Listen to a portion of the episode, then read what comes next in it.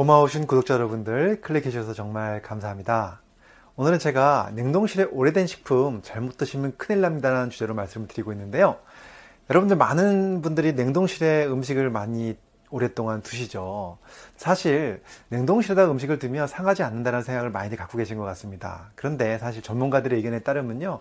균이 증식이 억제되는 것은 맞지만 균을 완전히 죽일 수는 없다는 것입니다. 또 오히려 따뜻한 온도보다 차가울수록 증식이 잘 되는 균들도 있다는 거죠. 그래서 오늘 제가 거기에 대한 이야기 드리면서 정말 냉동식 음식을 좀 안전하게 먹는 방법 세 가지 말씀 드려보도록 하겠습니다. 궁금하시면 끝까지 봐주시고요. 도움이 되셨다면 좋아요, 구독, 알림 설정까지 해주시면 정말로 감사하겠습니다.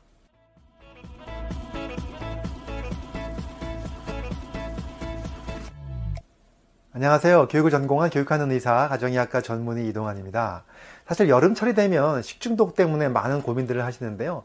근데 겨울철에도 식중독이 생기는 경우가 있습니다. 왜 그럴까요? 그것은 바로 오히려 저온이 될수록 더 잘 번식하는 얼음에서도 죽지 않는 그러한 균이 있는데요. 그것은 바로 노로바이러스라는 균입니다. 노로바이러스가 겨울철 장염의 주된 원인이 되고 있습니다. 아무튼 우리가 냉동실에 음식을 넣어놓는 것만으로도 안심할 수가 없다는 겁니다. 사실 일반적인 세균들은 영하 17도에서 18도 정도 이하로 꾸준하게 유지가 된다면 사실 대부분의 균들이 어, 별로 활동을 하지 못하기 때문에 오랫동안 이렇게 가능하다고 되어 있습니다. 보관이. 그런데 우리의 냉장고는 그렇지 않다라는 겁니다. 사실 가정용 냉장고는 어, 굉장히 문을 열었다 닫았다 자주 하기 때문에 이렇게 오랫동안 이 온도를 유지하기가 어렵다는 것이고요. 그렇기 때문에 우리의 가정용 냉동실은 그렇게 안전하지 못하다는 것이죠. 그래서 우리가 냉동된 그런 음식들을 먹을 때 어떻게 주의를 하셔야 될지에 대해서 제가 세 가지 말씀을 드려보도록 하겠습니다.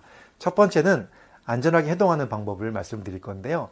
어, 꺼내가지고 실온에다가 어, 그냥 해동하는 것보다 냉장실에 두고서 천천히 해동하는 것을 권장드리고 있습니다. 그렇게 됐을 때 어, 균의 증식을 더 줄일 수 있다고 되어 있고요. 그 다음에 또 물에다 담궈서 해동하는 방법도 있는데요. 물에다 담글 때는 어, 물이 들어가지 않도록 잘 깨끗하게 이렇게 밀폐 포장을 한 다음에 그 다음에 그것을 물속에 담궈두게 되는데 대부분 빨리 해동을 하려고 좀 따뜻한 물에 담글 수가 있습니다. 그거보다는 그냥 찬물에 담궈서 천천히 해동하는 것이 더 안전하게 해동하는 방법이라는 말씀을 드립니다.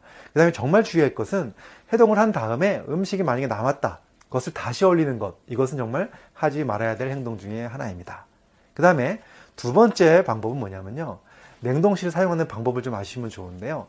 가장 안쪽일수록 더 오랫동안 보관할 식품을 넣는 것이 당연하고요. 그 다음에 육류나 생선을 그냥 넣는 경우가 많은데 가능하면 이 핏물을 잘 제거하는 것이 좋습니다. 왜냐하면 핏물이 남은 상태로 냉동실에 들어가면 훨씬 더 쉽게 상하기 때문에 그렇습니다. 그래서 잘 씻어서 핏물을 제거하고 그 다음에 물기를 완전히 제거한 다음에 냉동실에 넣는 것이 오랫동안 보관하는 방법이라고 되어 있고요. 그 다음에 또 이 냉동실 안에 음식이 꽉 차 있으면 이 냉동 효과가 떨어진다고 되어 있죠. 그래서 전체적인 그 냉동실 그 용량보다도 음식을 약 70% 정도만 채우는 것이 가장 안전하다고 되어 있습니다. 그 다음에 세 번째 방법은요, 역시 가장 중요한 것이 조리기구를 잘 소독하는 것입니다. WHO에서 발표한 자료를 보면요, 식중독의 25%는요, 조리기구에서 균이 옮겨져서 생기는 경우라고 합니다. 그만큼 조리기구들이 서로 옮겨지는 것을 우리가 교차오염이라고 하는데요. 교차 오염을 예방하려면 칼이라든가 도마 또는 여러 가지 식기들을요, 빨리빨리 소독하는 것을 굉장히 중요하게 여기고 있습니다.